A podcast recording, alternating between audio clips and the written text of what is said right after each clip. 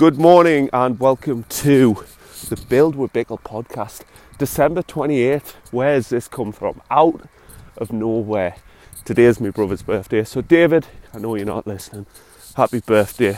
Um, have a great 42 year old, 42th, 42nd um, birthday. Fuck me. Let's keep going. Keep going in. Um, yeah, so um, what I wanted to do, jump on here, straight to the point. This podcast, five minutes. Even though I've went on that whole birthday tangent, uh, five ten minutes. Right, the long game. Now I've just had a bit chill. Haven't been on social media for oh three four days. Like I've been on it, but like I haven't posted, haven't commented, haven't done this, that, and the other. And, you know, I know it sounds crazy, but being an online coach being online is kind of important. You know, LinkedIn, hashtags, all of that BS. Um, unfortunately, it's part of the game. Um, you know, and you've got to play it because I need to attract people to me. I'm a kind of a little bit like, oh, you know what? I don't want to be commercial with my business. It's a consultancy. It's a it's a service. I focus on behaviour change. It isn't personal training. It isn't.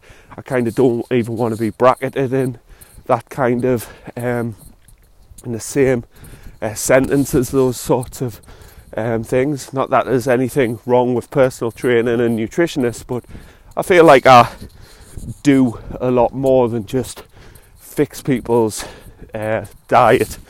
Um, that's kind of what I'm about. Big behaviour change, life changing stuff. So, this time of year, chilling out, you know, letting your hair down a little bit. And this is kind of what I do, you know, and I think a lot of people get a bit anxiety around this time of year because, especially if they're so used to being in the fast lane, like it's almost like a screeching halt. But purposely, I take a bit of time off. Like, I message my clients, I say, listen, it's Christmas. I have a conversation with my clients, it's Christmas you're not on a diet, so you shouldn't feel the need to like, you know, take yourself out of diet prison and go absolute crazy knowing that you're going to put yourself straight in there on January the 3rd. Not the 1st this year, the 3rd, because the 3rd is a Monday. God, how. If, it, if the 1st was a Monday, then like the heavens would have lined for the serial dieters. But the reality is, you know, I want people to almost kind of operate between that black and white, um, that grey area, as opposed to, to being just completely on or off. So I expect all my clients to eat a little bit more, maybe gain a little bit of body fat. But we are in it for the long game, and this is what this mini podcast is about. It's all about the long game. So, me being off social media for a few days How's that going to impact the long game? Um, my clients, you, indulging a little bit more. How's that going to affect the long game?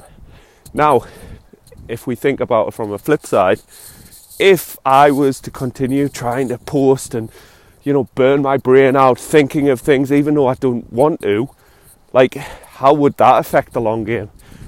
For the serial dieter, trying to restrict for um, whatever reasons, trying to like kind of still impose the food rules that they have. Maybe it's tracking calories.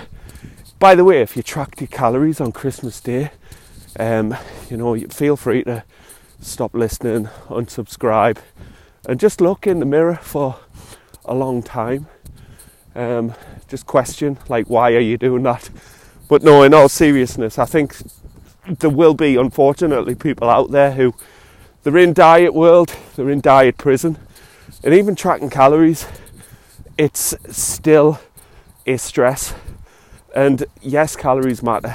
Calories always count, but you don't have to count them. And a lot of people are very short sighted. The unfortunate thing is, so I have a client in America, uh, Todd. He's from Texas, really nice guy. And he asked us, he said, Will you be busy in January? And I said, probably no busier. I won't be inundated. I won't be kind of like this, that, and the other. It's because I'm not commercial. But the sad thing is, the weight loss groups, the tracking calories groups, all of these things, they are, you know, the, the calorie tracking apps that are available out there, they're going to be inundated and see like peaks. Also, like gyms and stuff like that, but these are the same people that have done it year after year and they're thinking too short term. And I want to make sure that when I come into the new year, I feel refreshed, I feel at ease, I feel happy, I feel re energized. And this is where, like, for example, diet breaks or even purposeful, like, um, small surpluses that contribute to the overall, like, big picture is necessary. So you actually give yourself permission over this Christmas period to act in a certain way. And the reality is that's going to be far better than trying to go against the grain, trying to diet, but life not being permissive of it. And therefore, you end up binging and overdoing it. So let's say you purposely say, you know what, I'm going to have a, a 5 10% surplus average these numbers are arbitrary. We're not counting calories, remember, but you're just giving yourself permission to indulge a little bit more. Versus, say, let's say that was a 5 10% surplus, versus trying to restrict, trying to, you know, you've got your guard up, and then one thing slips. Oh my God. And then all of a sudden it's like a, a 50, it's a 100, it's a 200, it's a 500% surplus. You end up going your wits' end, binging your little heart out and then end up like coming back to uh, the new year like in a worse state. And you could have only put on two, three pounds, um, but instead you put seven, eight, you know, ten, even a stone of that binging. And what do people end up doing? They end up kind of putting themselves into um, putting themselves back in to diet prison on the first or third, in this case, of January. So if they just let the foot off the gas a little bit. Now, this is how I kind of frame Christmas, especially for clients who are just starting out with us. Did take on a few new clients in December, which kudos. That's usually the last time, and people take on uh, come into my sort of world. But what I would say is these these are people who are like looking to leave that diet world. You know, next level thinkers are like, you know what, I'm sick of this. Christmas is part of my diet, and that's my message. Next Christmas, they might put two, three pounds on as they did this Christmas, but you know what, there might be two, three stone lighter. And it's understanding that you're not going to be the same body weight every year, but there's different times of the year that you're going to be differently motivated. You know, you've got to learn to start relaxing a little bit around food or business or anything and just chill the fuck out. Just, you know, allow yourself to recharge properly. The fitness industry, in particular, if we've got personal trainers listening to this, like we are the worst uh, well, again, I'm kind of not part of that anymore. I told my clients, I was like, listen, I'm having time off. You can message us, but understand I might not message back or it'll be later than normal. Check ins, just missed them this week. We will get back to kind of normal, but this is a time for me and my family. But personal trainers, because I've been there, the struggle to switch off because people are paying for your time if you're not in the gym, you're not getting paid, and they generally burn out. Personal trainers don't last in this industry very long because of the nature of the game long hours, early mornings, late nights, not much family time. It's very much a, a young man's game. Um, and but once responsibilities start creeping in, you've got to kind of think more like long term and whether your business is scalable.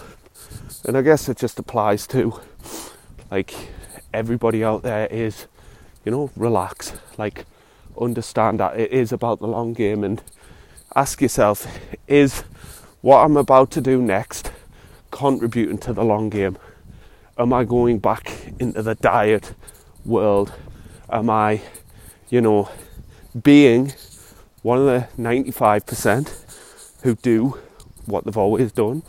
Or should I be the 5%? Should I be that person who just goes, okay, let's not like jump, you know, both footed in, but like start just taking steps in the right direction. And then all of a sudden you're going to realize, holy moly, like I'm more consistent, I'm able to actually enjoy food, weekends aren't an issue anymore. Progress um, acutely may seem slower, but it's consistent over a long um, time frame as opposed to like you know rapid weight drops and then only to regain it um, and rinse and repeat that. Well, the net effect of that is getting nowhere. Whereas, obviously, consistently losing a pound a week, a week here and there, where you don't gain, where you don't lose um, any weight. Sorry, but then for the long term, it is constant, uh, consistently going down. Um, and that's kind of what I try and focus on with people. You know, I think people qualify successful weight loss as how rapid the scales drop um, and feeling starving. They want to feel it working. Where I'm very just much about like, listen, how can we, you know, move you in the right direction just a little bit, get you kind of um, moving towards where we want to be without it being so disruptive to your lifestyle and those around you. So yeah, anyway, 12 minutes coming up. I thought I would leave you with today's little thought. My personal aim is to kind of, so I will put this out here, um, to do like a couple of these per week, um, just out with a dog, thoughts for you to listen along to, um, and maybe you can interact, send us a message, um, tag us on a um, story or something like that. But again, just to summarise, chill out, like enjoy this time of year, be present with your family it is and it isn't about the food. Enjoy, indulge, um, you know. And if you do have weight management and fat loss goals, I think what you do between New Year and Christmas is far more important than what you do between Christmas and New Year. So that is me. 13 minutes. Enjoy your day and speak soon.